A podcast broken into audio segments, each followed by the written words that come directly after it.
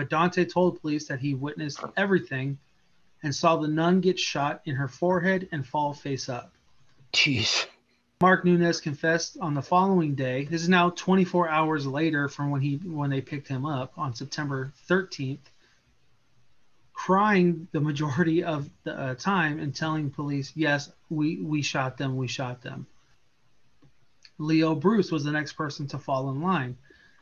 By this time of his confession, Leo had been awake for over 38 hours. Jeez, dude. Hi guys, welcome back to the Bull Talk with Big Jim podcast. Guess what, motherfucker? Some of the information you are about to hear, some may find disturbing. I don't know who gave them this or who gave them the clearance. On the crotch. Oh my lord. Right there. Can we Google that? Yeah, that's what I thought. And then I Oh, fucking stumbled down a dark hole and I love it. Great cake parties. You know, if I'm gonna believe anybody's bullshit, I'm gonna believe mine. It sounds uh, not politically correct, but You two motherfuckers need Jesus.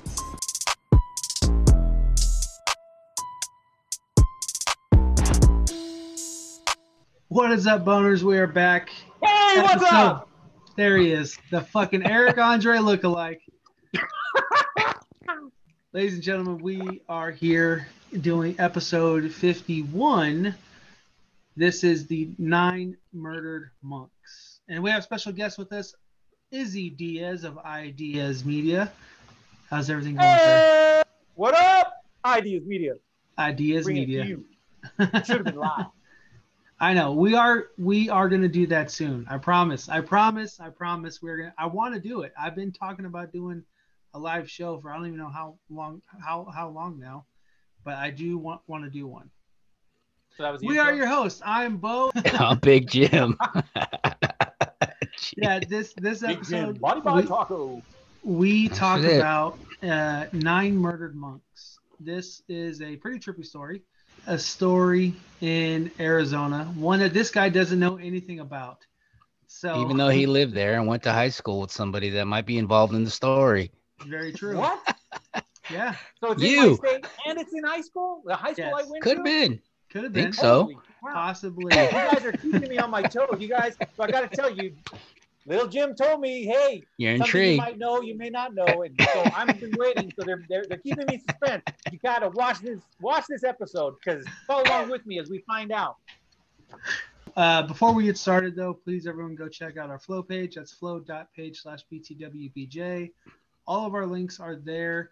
I'll actually be linking in this episode both in, in the description of YouTube and on Spotify and everything else. All of your links, sir, uh, because you do video photography, video cinema, videography.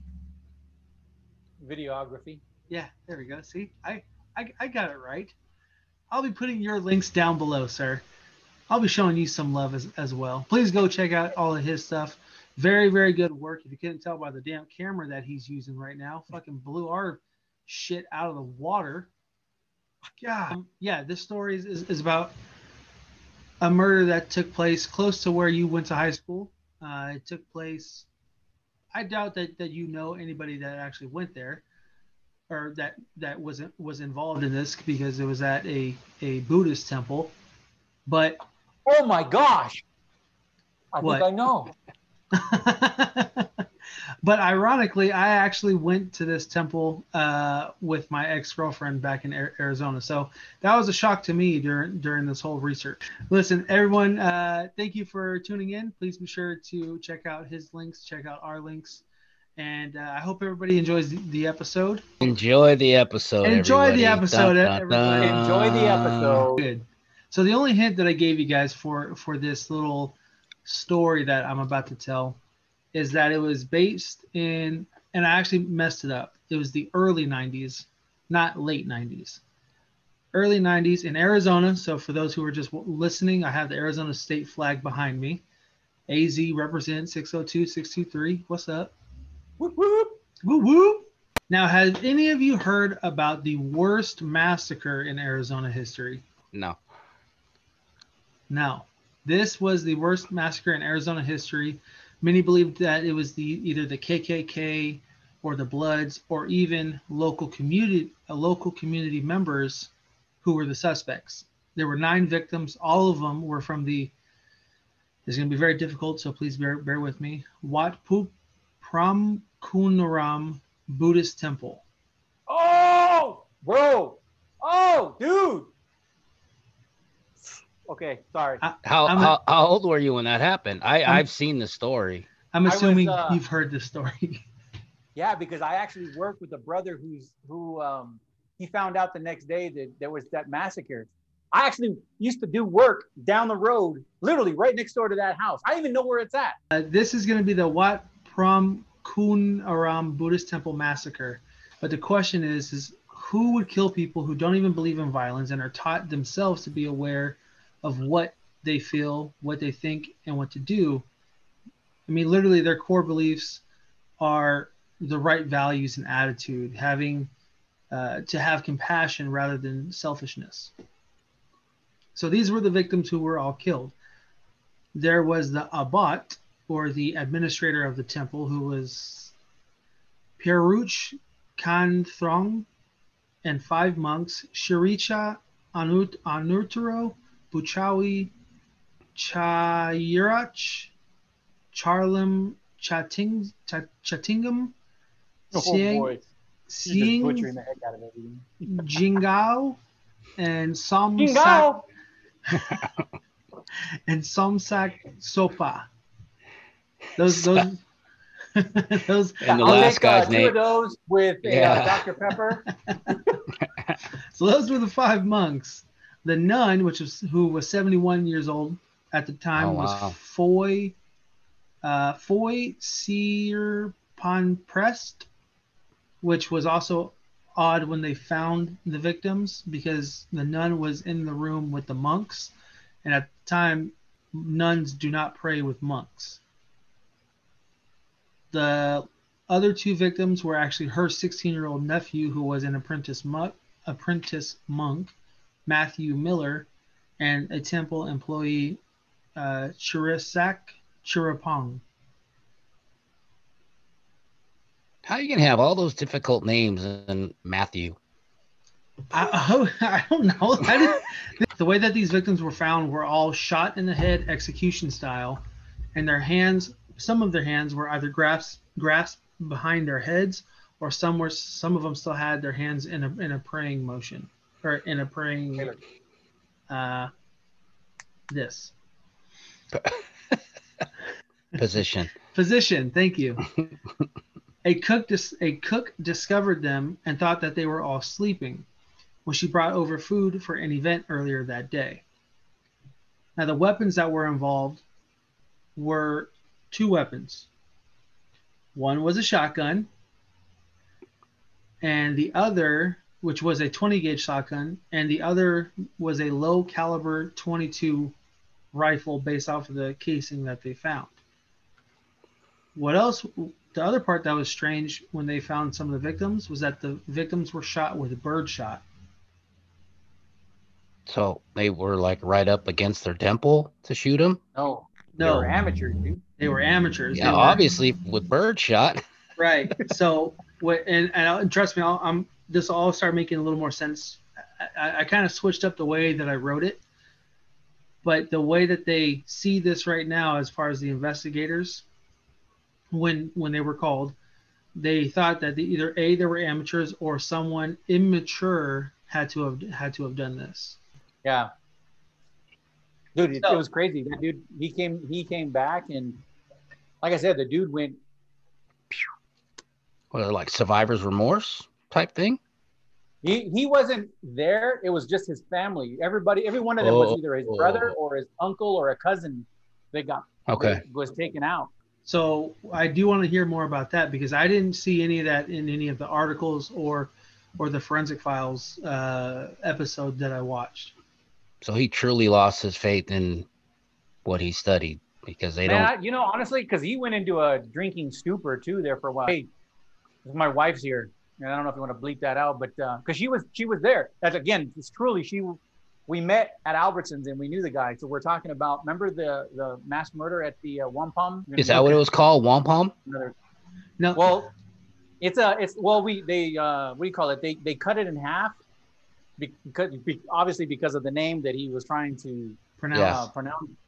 Um, they call it the wampum uh, comp, wampum compound. Wasn't it it is over by the wildlife zoo? Yes. Um, So Yeah. here, here's some crazy shit that I didn't even know until I started doing research. I fucking I have been there. what? Wow. I went to How? that temple, dude, because my ex girlfriend was Thai. Oh, really? Yes, there was there was some type of celebration. I felt com- first off, I felt way out of my fucking element. Obviously, realized that I was standing and I was standing not where all, where all of this happened, but where I, where I was standing. Um, there's a particular site. I'll, I'll just say, and uh, it was weird. I just felt weird the entire time that I was there. And then I did actually I take that back. I did go inside where the murders happened and they were doing a performance and I felt fucking weird in there. Like it just felt off to me. Did they bring it up? No, like in no. celebratory fashion with them or mourning? No. I'm sure I'm sure they did, but there weren't nothing that I can Well, I mean, they believe in afterlife and reincarnation, so they're Right. probably So here's more of the evidence that they found. Russ Kimball of the Maricopa County Sheriff's Department was a supervisor for a 66 person task force to find the killer or killers of these monks. Now, like, now, like I had mentioned earlier, a cook who was bringing food for a, an event that day found them, called 911, and noted notified other surrounding uh, neighbors. When the sheriffs came in, and, and at the time, Sheriff Joe Arpaio was not the sheriff. It was actually Tom Ag- Agnos. Agnos. So he came in and he's like, okay, we need to find these guys. Obviously, these were very significant people to be, you know, brutally murdered like this, and they're peaceful. Who the fuck's gonna kill monks? Why would you kill monks?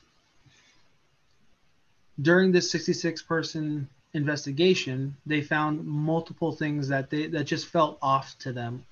One of them being rooms that were completely ransacked, electronics were later to be found missing, such as cameras, video cameras, computers, and other miscellaneous items.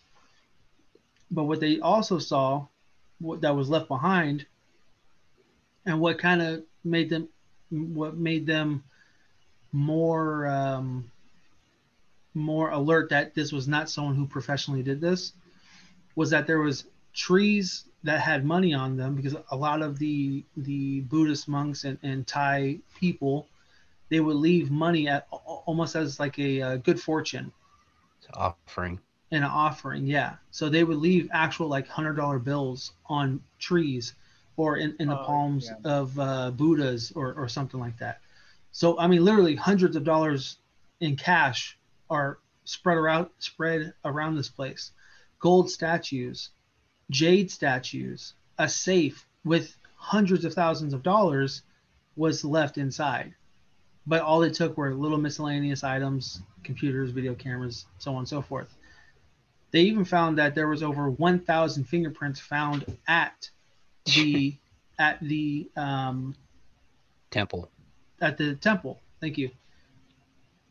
The other crazy thing that they found was that there was soda dumped on one of the monks' computers and a fire extinguisher that was just shot off for no for no apparent reason. No reason whatsoever. Cloth gloves were used to write on the wall, and what they found was in blood the words bloods B L O O D S carved into the wall. I take that back. Sorry. They were carved into the wall, but they did find that cloth gloves were hand printed around this area. Now, this part in particular, they thought was very suspicious because if even if it was a gang, at least it would have had some sense to take the money. Right? That's what they would have gone for. That's what they would have gone for, something materialistic, right? But this was carved into the wall, like someone took a knife and carved bloods into the wall. Police found that very odd, so what they literally did was cut that portion of the wall out, put it in a crate, and then shipped it out. The public never knew about this. It was never released to the public. The news didn't know about it, so on and so forth. They found several prints of shoes and boots. One pair of boot prints that were actually made for the snow. It was a military style boot. They also created a hotline to try and get any kind of t- uh, tips uh, if anybody knew this. I, police and investigators were put under the microscope after Thailand ambas- after the Thailand ambassador flew to the temple and implored state government to solve the case. Thus, the hotline came came about. Many people thought the KKK were involved as this, as this was relatively a white uh, state, a red state, as some would say. So they thought it was racist people. A lot of people also thought that one of the monks was having an affair with someone outside of the temple. Now, again, if you don't know anything ab- about monks, they don't have sex. They're very, very much like like priests. They're not they're not supposed to be within that that realm. They love themselves and so, but they express love, you know, church other ways. And the reason why they thought that was because during the investigation, police found several pornographic magazines and pictures inside of one of the monks' desks. Wasn't very celibate, was he? Oh. And the plot thickens, ladies and gentlemen. It Ekins. Now, is he sexually depraved? Who knows? Could it be a monk that maybe did it? Don't know. I mean, you you know, I know you know. Is he? Oh, you don't know. actually. Well, some of the stuff that you're saying, dude, is like, whoa, wow, like, dude, I I got the quick gist of what the media was throwing this stuff out to the public here, and like, Really? you're right, like if they, if they had some of the stuff that was gang related or whatever, um, it it they they were pretty good as far as keeping a, a lid on it, so they can probably you know find you know separate the truth from reality when you got people that call up and hey I have a tip you know oh that's you know Yeah, somebody that knows had- something internal They had over ten thousand tips called in. Jeez. yeah see and you have to sit there and sift through a rice in order to find the the brown one Right. No pun intended. a little bit Thus, after this On purpose. whole crazy uh, hotline thing, something else happened.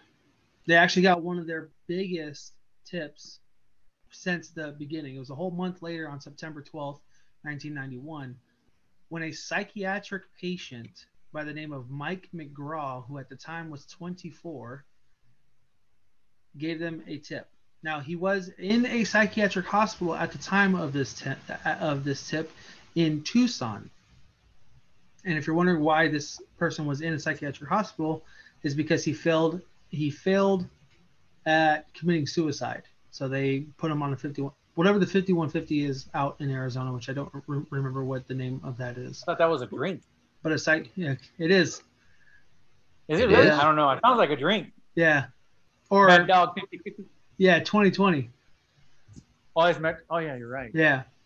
Ah, I've been out of the game so long but that's old school but I never touched that stuff man it's not good. no man it's like Not good. embalming yourself prematurely It is. Now, the tip Yeah, you are. the tip that Mike gave, which again, they were very skeptical about this guy, especially when he was like, "Yeah, I'm calling from the hospital, the psych hospital out in uh, Tucson." They're like, "You all right? You fucking nut job." He told them two things, or one thing that really blew blew their uh, mind. That he was one, the getaway driver the night of the killings, and that they originally went there to commit robbery, not homicide. Now, So they knew that they had money, but they didn't take all that? This is what this guy is telling the police officers. Okay. And then wow the biggest detail that he gave them was that, yeah, by the way, I I know that that blood was on was was was on the uh, wall, So he knew what the public didn't know, right? which So meant which meant he had to have been involved. crazy, right? So he was like, I Yeah. know that I know that that blood is is on the wall. So because they hear that, they're like, how the f-? no one knows that. So immediately they fucking they they pull him from that psych hospital, and they start doing they, they start questioning him, What he was able to tell police was a list of, of, of names. Leo Bruce, who was 28 at, at the time, Mark Nunez, who was also Mike's cousin, who was 19 at the time, Dante Parker, 20 years old, and Victor Zarate, 28. They were the five individuals who he who Mike said did all of this, who did the killings, ransacked, took those items, and ran off with it. Eventually, and Izzy, correct me if I'm wrong, the news article and news articles and media outlets then dubbed them the Tucson Five. I don't remember that. They were from Tucson? They were all from Tucson. Everyone that I just named was from Tucson. Really? So they, so they drove it- to Phoenix to do that. Yes. The outskirts of Phoenix, which I forgot to mention, this was in Wa- uh, Waddell. Yeah, Waddell, which is about 30 minutes from Buckeye. The Maricopa Sheriff's Department really fucked up. What I mean by that is they tried to get these individuals, these killers, fast. They just wanted to get the information, book them, Wanted justice. they wanted justice, especially with the with the uh, the individual from the ambassador from Thailand coming out and really putting pressure on, on them. So the first person that they interrogated was Dante Parker. They interrogated him for up to, but not a deter, not a fully determined number, up but up to 14 hours Without- Jeez. Dang. without 14 sleeping. hours. without sleeping, uh, without any food, and with very little water. Now, the other fucked up part is this. When Mark gave them those names, Leo, Mark, uh, excuse me, when Mike gave them those names, Leo, Mark, Dante, and Victor, the Maricopa sheriffs went out to Tucson and got all of them in the middle of the night that same night at 2 a.m. Busted in, busted in their, their, their doors, arrested them, and then brought them in for questioning. So at 2 a.m., this guy's now being questioned 14 hours later, and he still has barely had anything to drink, anything to eat. And the reason why they interrogated him first is because he's he's the only one who had a previous record, robbery, theft, and burglary.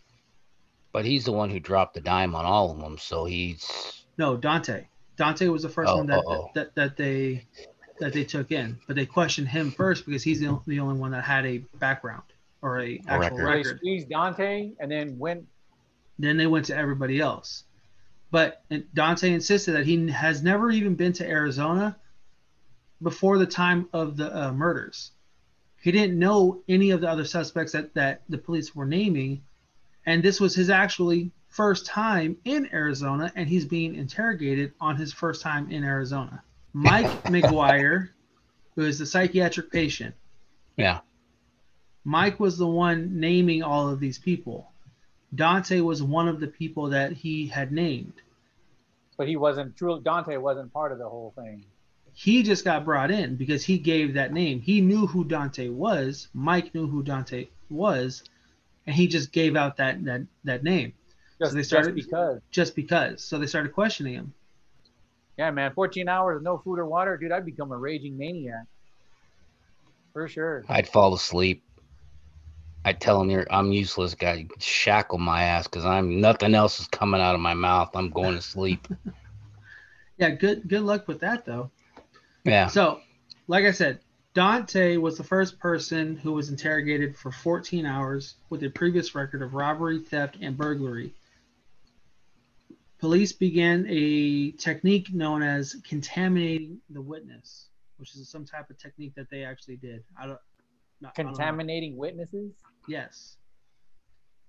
What he what they ended up doing was telling Dante events that occurred that he would then subconsciously admit to, thus making a false confession. Oh, yeah.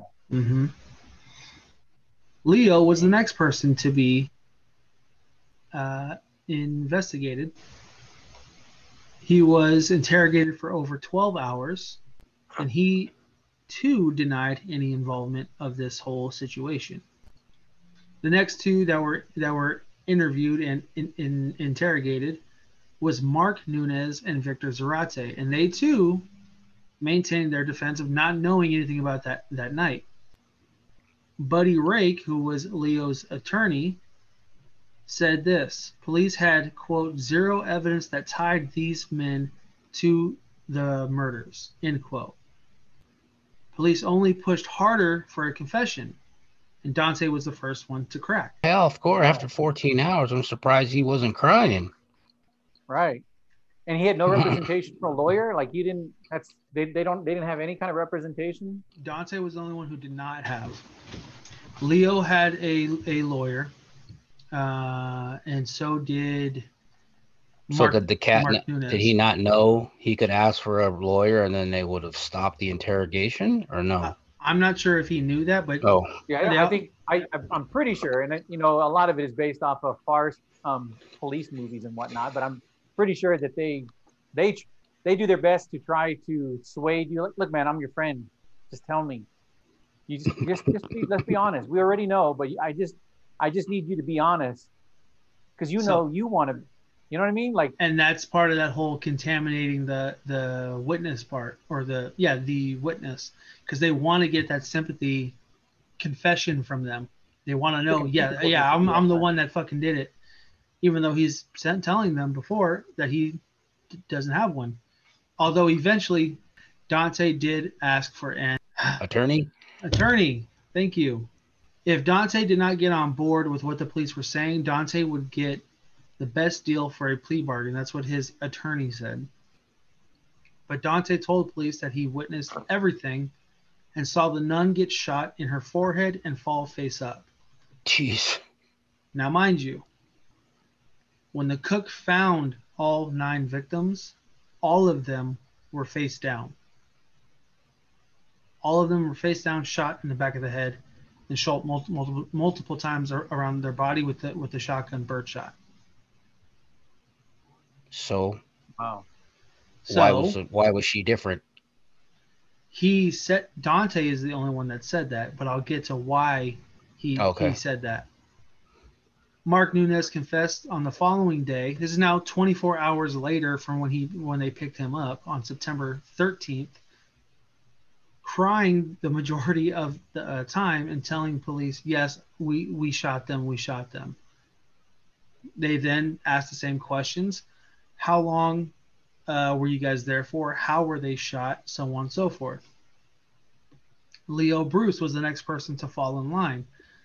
By this time of his confession, Leo had been awake for over 38 hours. Jeez, dude. 38 hours. Man, That's insane. work that dude over. Now Hell again, yeah. much much like the other guy, crying, fucking starving, thirsty, hungry. You know, the, the, the dude's deprived. And, So, of course- crazy? Look, we're sitting here, we're thinking about their, oh my God, 30 hours. Oh my goodness. But yet they're still, he just finished saying that there's, there's uh seven, was it eight, nine people face down, Nine shot in the back of the head. Nine Yeah. people. One of them being a six, 16, 16 year old youth, Oh, a Yeah. print, man. an, an apprentice monk. Now, the only person during questioning who was adamant that he was not there and adamant that they were doing bullshit was Victor Zarate. He maintained his innocence so much that during the investigation, police found a small jade Buddha figurine in his home.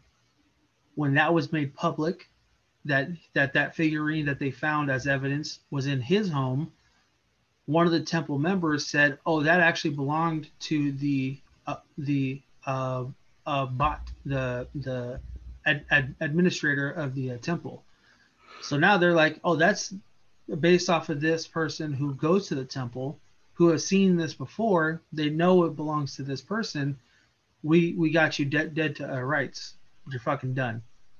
Even though he maintained his innocence and said, "I was not there. I was never ever there." And now, what's even crazier with that is there was video evidence that proved that Victor Zarate was not there. Even How though did he- the chingadera. He was actually at the horse races.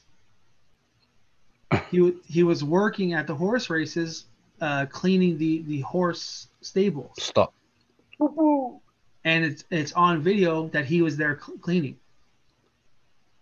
Later, in the investigation, that same member who said, "Oh yeah, that belongs to the admin. That's that's his."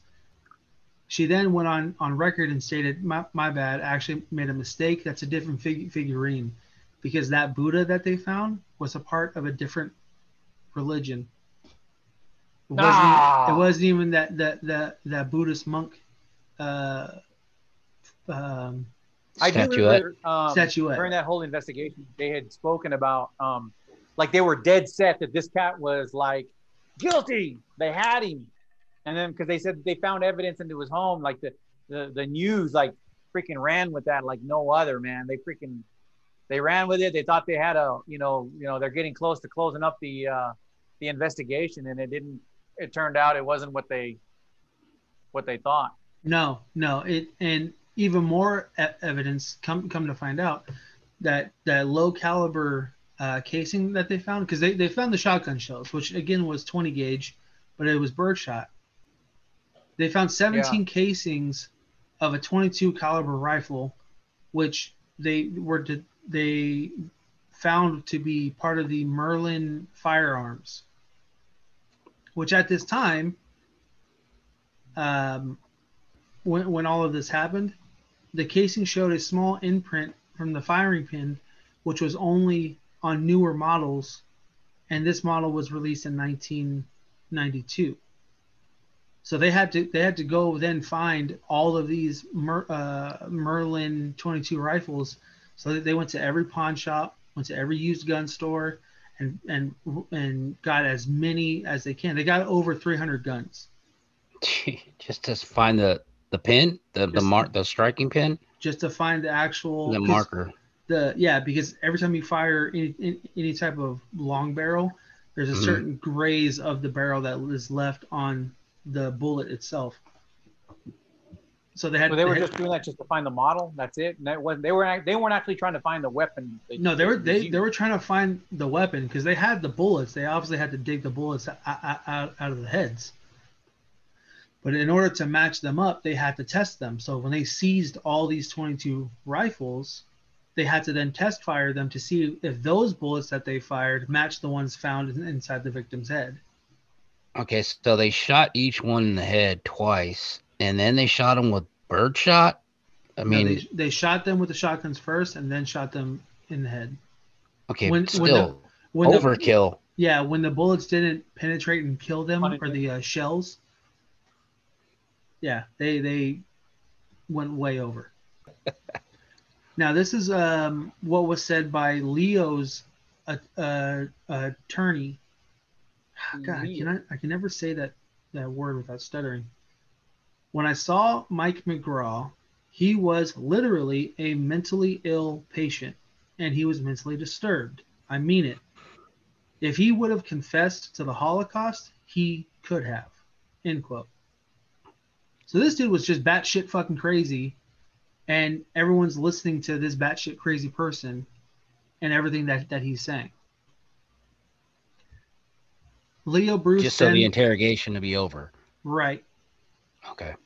Leo Bruce So then was that, the- that must have been the attorney's idea of trying to have credibility on this cat. Is I that why think they so. were trying to mark him as crazy? I think so. Well, no, he actually was crazy. He was legitimately crazy. Mark, Mark, Mike So how they his confession as as like with integrity? because that he he said that what he said Oh. there was blood on on the wall, which was He ev- knew stuff that wasn't made public. right. So even if he was batshit crazy, he had that, you know, that one key piece of evidence that nobody knew about. wh- Who Maybe he was telepathic. maybe he wa- he was a little in, insane Maybe, in, maybe in he the was one of those guys that uh, what do you what do you call that? Where you take your body out and you, Astro project. some- That's it. astral project. Act- astral projection. Leo Bruce then provided the quote smoking gun to, to the police after he asked after they asked if he owned a 22 Marlin rifle. He did, and his rifle was seized. Now he literally did own a 22 Marlin rifle, so they thought fuck yeah, we got this guy now too. Perfect. They got it. They tested it, shot, compared bullets, was not the same same rifle. So he was lying, making it up. No, he had a rifle, but it was not the rifle used Okay. for the killings. Okay. Ah. So somewhere out there, there's still that 22 caliber rifle. Where they have no fuck. Investigators returned to the confessions by Leo and the others. These Cut that out. invest- these investigators, what? Oh, I just want to make more edits for. I just want to make more edits for you. how dare you, you fucker!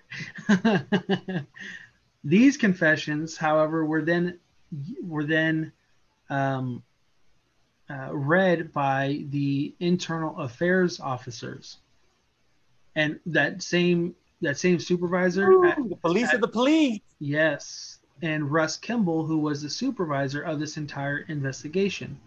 Now he was the supervisor, but because obviously supervisors they don't do all of the work, they have other people doing the work for them. So what he ended up doing was going back and rereading all of these files from all of these guys. Does he read And- the transcript from uh, what the From- uh, what the detectives say to Yes, the what do you So call he- it? so Whatever, he's- the suspect. the suspect. Yeah, he's, so he's going. He's he went back and he had to literally reread all these transcripts Dude, he read 14 hours worth of transcripts. of Oh, one wow. guy. There's five other guys, or Wow. four four four other guys. I So can't even read lot a of manual. Right, I can barely I can barely read directions for the damn trampoline. Convert that sucker to audiobooks. yeah. but what Russ and Leo's attorney were able to find was that all of these were false confessions with all of the wrong answers. Dang. All of them. So here's- why did they confess? Because they were tired, Of course. exhausted. Of course. So they let the detectives basically led them to uh confessional to, Of to, course. to confess to the murder. Oh, Like wow. I said, like I said at the beginning, they had pressure on them from the ambassador of Thailand saying you need to find Right. these people. You need to, to find them because someone did this and now they're roaming free. So the first thing that they did was get a phone call on a hotline from a psychiatric patient who said, "Hey, blood was on the wall." So they so he that. knew. I mean, that was correct. That's correct. So then he starts Okay. naming people. You got four other guys besides Mike. You got four other guys besides Mike, and now you, you and they're telling them, listen, we have all this evidence. Mike has already dimed you you you guys out. Are you asleep? No. Oh no. Oh, okay. Who are we talking to? you, Izzy. oh yeah, yeah. It's the heat. I'm actually passed out for a second. so he so so yeah so they Brought to they, you by Rockstar. Rockstar. Yeah, So they- that shit out, homie. Fuck that. No, this is brought to you by, by Rockstar. What's up, dude? Sponsor us. So Mike told the investigators everything that was used in the actual murders. Which again, this is this also goes back to what that attorney said before, how batshit crazy he was. If he could confess to the Holocaust, he would. Here's what what Mike said was used in everything. Okay, nine millimeter handguns, multiple knives, multiple AR-15 rifles, and a musket. Yep. For real? a freaking What? musket. yes. This is You're, true? Now you're starting to get into the realm of what really Yes. transpired because I'm I'm trying to see where this is going to end. this guy. This all guy. the people li- you were talking about, I was like, what? yeah. So this guy literally said, "A- "We even had a musket with us." Okay, so all the stuff he just told us was a lie. No, no, no, no. Oh, Everything. Oh, okay. that, this is what Mike had, had is telling the police. Right, the crazy guy. Crazy right, Mike, right? right, Right. right. because they had to go back the Yeah. the lead investor investigator had to go back and reread all this so he's seeing russ is seeing all these transcripts and he sees what mike is saying and telling the investigators and he's telling them that they had nine millimeter handguns, knives, AR-15 style weapons, and a musket. Which obviously, when Russ sees a fucking musket, he's like, "You've got to be kidding me, right? You guys can't be that fucking stupid." Actually, Clearly. it's pretty smart if you want to talk about not being able to trace a wep- uh, trace the firearm. Yeah, That's true. Just, Just a a big ball. ass ball. Lead ball. a That's wadding and ball. Yeah, a Now, this wad, is what- a wad and bone. Now this is Yeah. what Dante said earlier, and and I said it earlier. Uh, when he when he confessed, Russ sees his confession, and he says, when they when they when I killed the nun, he said I when I killed the nun, I shot her in the head, and she fell face up, even though she was face down. He also went on to say several other monks went several other monks chased us out of the temple. Which There were no- lie. There were no other monks. It was just those not those five monks, the temp the temple Huh. member that was there, the apprentice The monk, kid, and the and the nun. the nun. Okay, so I- I'm confused now. Who the hell killed these people? That's what they're trying to figure out still. Oh, okay. because to this no day? one- not till not to not till th- this day. They hold on, but Okay. Okay, I was like, I know, I know. Yeah, Oh. At least I think. But like I said, you're throwing me off, man, because you're giving some extra stuff that, like, once they finally found out, it was like, wow. Well, Yeah. see. Yeah. Now this is what they also happened to find. This is who also was reading part of these transcripts. Prosecutor Rick Romley. He questioned if if he should even prosecute the Tucson Five, as as they called them. So he also went back and reread all of these transcripts. This is what he found six weeks earlier. Sergeant John Toretto of the Luke Air Force Base, a military police officer, was on high alert after the killing of the killings of the monks. When he was on post, he he noted a suspicious car, noticed a suspicious car driving past Luke Air Force Base. He he flagged them down, told them to stop and search the, the vehicle. Guess what was in plain view? A musket. Did you both say a musket? Yeah. No, it was actually a 22 rifle, 22 caliber Oh. Marlin rifle, Okay. which he Aw. knew he knew that was a rifle that they were trying to find. So what did he do? Like any uh, uh, responsible person and or police officer would do, he notified the local sheriff's department. The local sheriff's department came down, picked up that that rifle, put it in the evidence office. Could you guess where they put that rifle?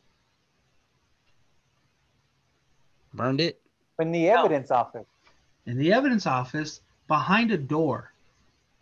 what? oh They my misplaced it. They literally placed it behind a door, opened the door so that if you needed to come and get more evidence for whatever case, just come and get it. I thought the you gun- like catalog the actual shelf of where to locate. No, this is 91. to. This is 91, so everything was handwritten. So somewhere down the line, someone, this is what it says in every article in, in the Frozen Files uh, episode that I saw, someone had marked it but left it behind the door.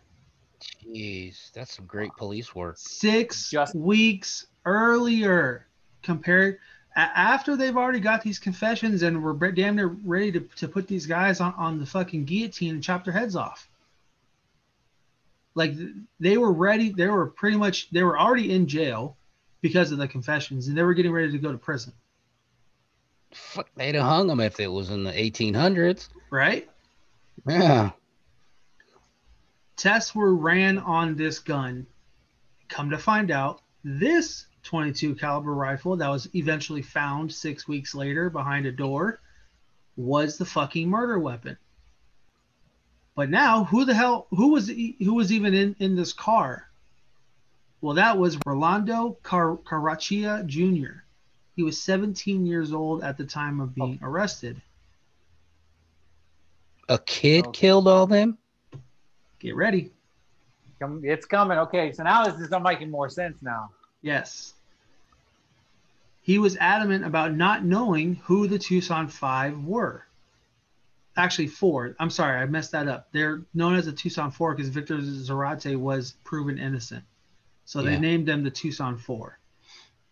He was adamant about not knowing anybody within the Tucson Four, which was Mike McGraw, yeah, Mike McGraw, Mark, uh, Mark Nunez, uh, Dante Parker, and Le- and Leo Bruce. He did not. He didn't know any of them. Rolando didn't know any of them. However, he did know two high school students. What high That school? Uh, that was Ag- Ag- Agua Fria. Dude, that was your high school. Bingo! Yes. Agua Fria high school students Jonathan Doody and Alex Garcia, both 17 years old, were loaned this gun by Rolando. Loaned. He said, "Here, use use my weapon if you need to go hunting or do whatever it is that you need to do." Also, keep in mind the other the other guy's name is Doody. Doody. Doody and Garcia were two students, like I had mentioned, at Agua Fria High School. Both were living on Luke Air Force Base at the time of this whole incident. Now, Doody was a Thailand native, and he had connections with the Wat, Wat Pram Kuran Kun Aram temple. His mother was a member, and his brother worked at the, the temple. A few weeks before the killings, his mother and father eventually moved out of Luke Air Force Base because his dad was a was a military member. But John wanted to stay behind and they allowed him to, so he stayed with Alex Garcia. Investigators then then went to where Garcia lived on the base, on Luke Air Force Air Force Base. In their room, investigators found several items: military gear, military gear, stereos, electronics, and cameras that all belonged to the temple members. A Stevens shotgun was also located in Garcia's room. When tested, the disposed shells matched the exact same shells found at the temple. So now they have these two guys who were fucking nobody before all of this dead to rights. The pair were arrested and almost immediately confessed to the killings. Their explanation was, quote, we wanted to see if we could rob them and get away with it. so why did they kill him? That wasn't part of the plan. Obviously. So what what changed? Fear? What they say Adrenaline? what they say is that adrenaline and Alex Garcia. Alex Garcia was known to have a temper, quote unquote, Okay. and that he was actually really he was kind of the the the Rudolph if if if you want to put him he's he's the one leading the fucking sled. Doody was just following like like uh Blitzen. So two guys that weren't part of this whole other part of the story, kids at that were the ones who killed nine people. Correct. So it was an inside job. No, Yeah. no. No, well, Yeah. they kind of had they kind of had an idea. They had And an they went idea of this temple. Sorry, go ahead, go ahead. No, and Okay, I- so how did so how did what the crazy what I guy know about the? Go ahead, go ahead. No, from what well, from what I remember, now that you've kind of gone into where it made more sense to me about this whole thing. Like you had me thrown totally thrown off with these 23 and 28. I'm like, no way, because one of these guys, I actually, I, he was either an underclassman or or above me. I'm pretty sure he was an underclassman that went to the same high school. They're still young, and uh, the guys they they thought there was more gold. They you know they saw a bunch because if you ever been to the to the temple, they got a bunch of stuff out there that's like painted gold, and supposedly they they they went actually and tried to rob them, and it was almost like a heat thing. Once they popped one, they wanted no witnesses, so they ended up taking out like everybody that was in the um in the main temple because they basically shot everybody that was in the main sanctuary of their temple. Yeah. And uh, They had them all they were- in, a, in a circle. yeah. And so when and they literally there was how they would drop. They all had dropped. They almost like they some of them didn't even run away. It was Yeah, from at least again, this is part of the story that I was that I heard. Like they literally take took out nine people that were inside the sanctuary and they thought that they were going to be able to get like a whole mass bunch of gold and all this stuff, and they ended up not really getting much of anything. Yeah. And there was the one guy, and I don't again, I this was so long ago now, like, but I, you know, a little bit of it I remember. Um, there was one guy that was the ringleader of the whole thing that was kind of instigating the others. And then, dude, they all cracked as soon as they, uh, like, one thing led to another, and everything just Yeah. kind of tumbled around them. which was that whole So- Tucson Four thing. Okay, so how did the one?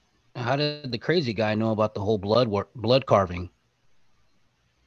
I'm almost yeah. Okay, I'm about to tell you right, right now. Oh, I didn't, I, I didn't go past. it. Did I? Uh, no, no, you're good. You're, you're good. Now, keep in mind, what, what did I, what's one of the things that I said at, the- at the beginning is the beginning of, of this is that they were rushed to, to do this. So if someone's being rushed and you, know you're you're being micromanaged, hey, you need to get this done now. You need to get this done now. He puts more pressure on you to finally get this confession, to get these murderers to do this, to do that. Now here's where they where essentially the sheriffs fucked up. One thing that they did, and this is all documented too.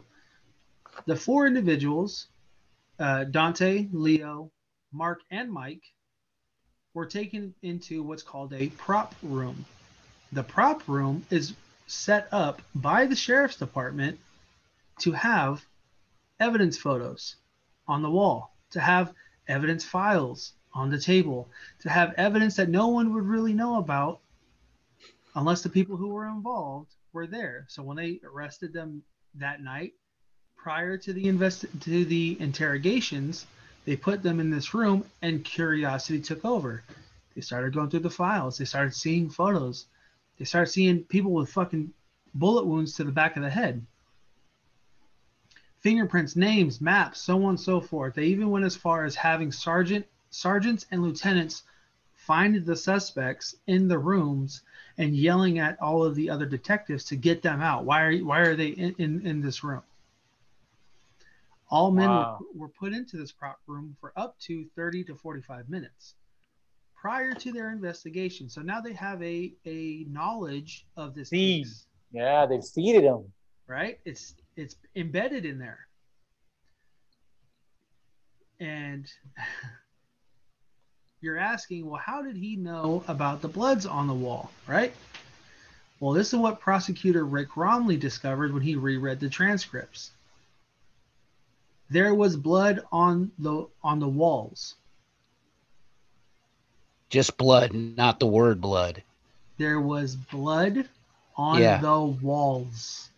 Yeah, I get it. Investigators interpreted that as blood was carved in the wall. Right.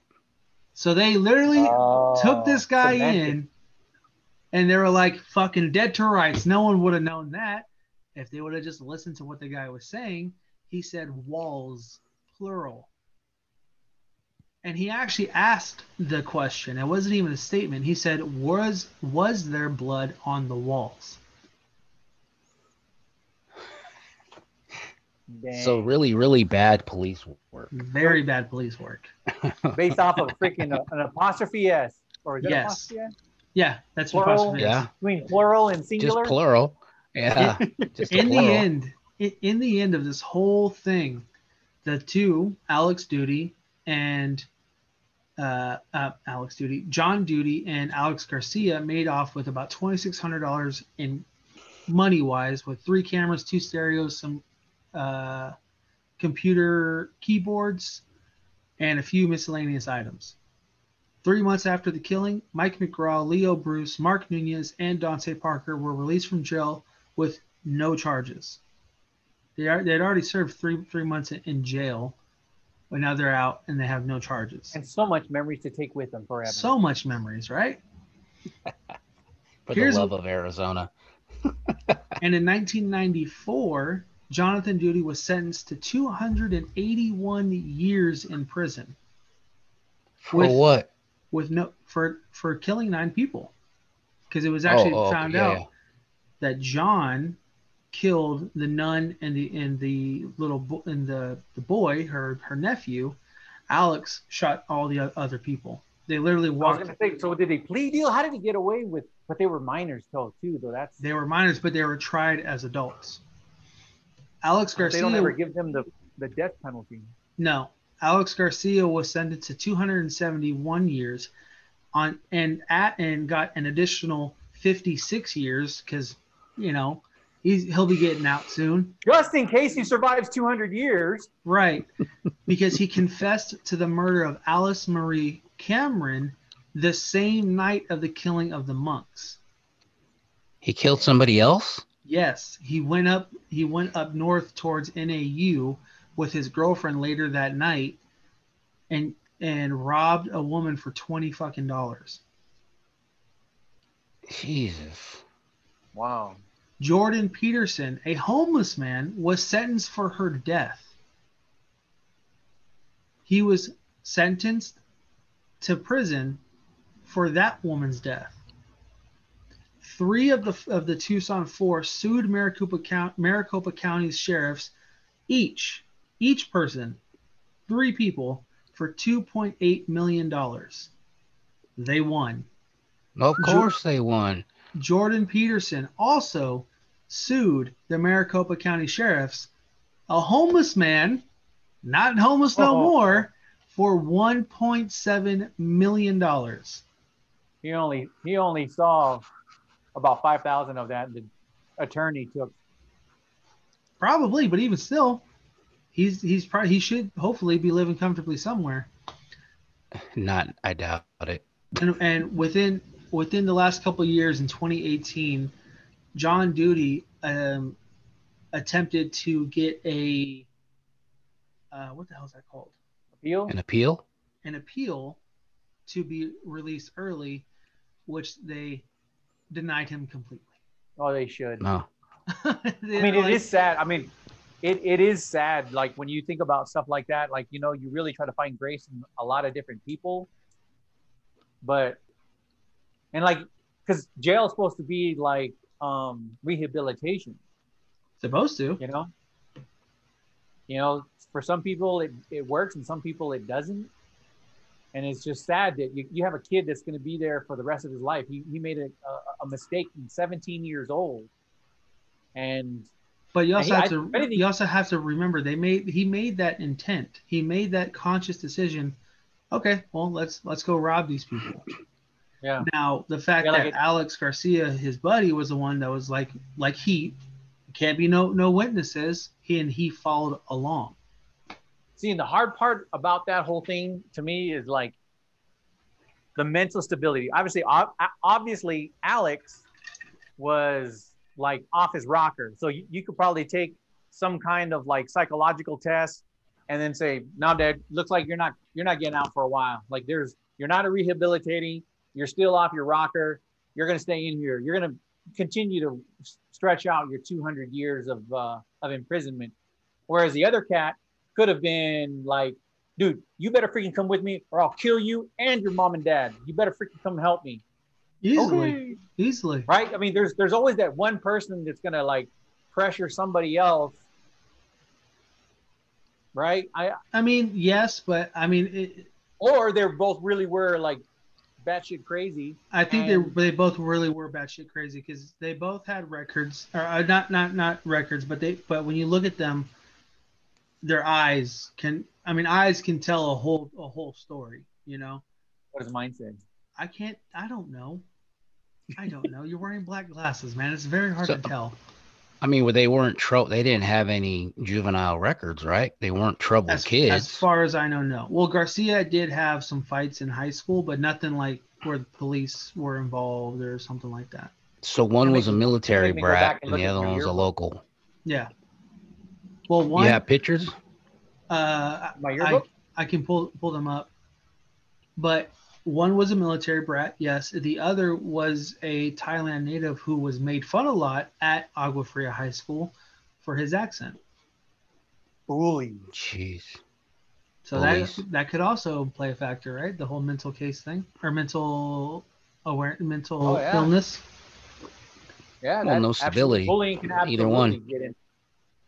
So that was the story of the nine murdered monks in Waddell, Arizona. Damn. It was a little kid, couple little kids, huh? Yeah. Man, that was that was crazy. When we found out who it was, those of us who were still in contact with each other from high school, we were like, "Did you know it was?" Blah, blah, blah, and I'm and I'm trying to. I don't think I, I knew them personally by any Mhm. stretch. That's what I'm saying. I think they were underclassmen or something. Either they were underclassmen because. So when did that actual murder happen? Nin- 91. uh, 1991. That's when I graduated. That's why I'm pretty sure they were underclassmen. I yeah, it was uh, August 10th, 1991.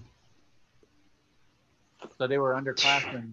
I didn't know. I just knew that they had gone to Agua Fria, and I'm like, mm, madre. They just put a. That's what. That's what Agua Fria is graduating. A bunch of lunatics. So listen, that- Yeah. thank you everybody for watching. Thank you everybody for listening. That was episode. I guess this would be 51. This would Come this would on, be get it 51. right. Which one is it? We were supposed to do a live, but then we obviously decided not to. So this is this this is Why? episode Why did you decide not to? What happened? Please tell me. I cannot disclose that information. Thank you everybody for listening. Thank you everybody for watching. Thank you, everybody, for listening. Thank you, everybody, for watching. Uh, Please make sure that you take a look at the link down below. Uh, we have iDiaz Media. There's going to be a link down below in the uh, in the description. Please make sure that you like, subscribe, and uh, follow along with Bo Talks. So please go. Uh, don't forget to go check out our flow page. That's flow.page slash btwbj. There you can find all of our links: YouTube, Spotify, Apple Podcasts. Buy us a beer. If you buy us a beer, we'll give you a shout out on the very next episode, and you might even get a, a sticker Hey, buy I did- me uh, energy drink. or buy him an energy drink. He Thank you, clearly everybody. needs one. Yeah. Thank you everyone for listening. Thank you iDiaz Media. Where can people find find you? Uh, Media. You can find me on Facebook. You can find me on Instagram, and I have a YouTube, but I haven't uploaded anything on there. Go figure it. Media that doesn't. So just so you know, I do uh, small little commercials. I, I specialize with anybody that's doing uh, small businesses. Um, I I can fly anywhere. I can go anywhere. Uh, but I my my biggest thing is helping out people who are especially going after all this stupid COVID. I like to try to help people who are starting up uh, brand new businesses and want to uh, expand their uh, their footprint out on the social media world. So uh, if you're interested, there are you know what by this time, hopefully when he produces this and gets this out there, I've already like actually transferred over. Did you guys realize that I didn't put any of the people that I've been doing all the work that I've been doing? I haven't uploaded it to my page, so nobody really gets to see the work that I've been doing. I don't know why. Somebody pointed that out that Yeah, where where where is that? I did. yeah, like the commercials. the yeah. commercials that I've made and whatnot. I don't even, I don't have them anywhere on my business page. That's kind of that's kind of the advertisement you're gonna Yeah, need, pal. You- yeah, you kind of need that, especially on I mean, you clearly you clearly are extremely busy. But Dude, can you know why I imagine if you put everything out, how much more how much more uh following and work you'd get? Imagine. Just imagine. So thank you everybody for listening. Thank you, Mr. Diaz, Mr. Izzy iDiaz Media for coming on. We love having you on, man. This was honestly a, a blessing. I didn't know that you know knew the knew the people. I know, dude. As soon as you started saying that, I was just like, oh, oh my god. I mean, not the fact that it happened, the fact that you're kind of dealing with something that not only is it in my state, but Yeah. the fact that it was literally people that went to high school with me, the people that like I remember like it was all this chatter going on about these cats, and it was just like, wow. And then for to find out that I actually worked with somebody whose family was affected by it, and he came to work literally like within like a day or two, and people were like, what are you doing here? Go home. Like the guy was like literally like a zombie. Um, yeah, that, that kind of coming makes to sense. work, knowing that his family Uh, had been, and I hate to say the word slaughtered. I mean, it was horrible. That's what they were. Yeah. So did They did he kids. know the kids? Did He he, didn't know know, those no. guys? No, Oh, he didn't know. He didn't. He didn't know any of them. Damn. Man, Well, listen, man, we definitely got to get you back on. So thank you for coming. for yeah, you coming said that a year ago, and here we are. I don't know, a year. Hey, we have to let it marinate, okay? You gotta let it marinate. you're back. You Thank you, man. now? Yeah, talking about food. Thank you, man. Thank you, everyone, for listening. Thank you, everybody, for watching. I hope everyone has a wonderful, wonderful evening. Again, this is Bo Talks with Big Jim and special guest iDiaz Media. Talk to you later, everybody. Peace. Ow.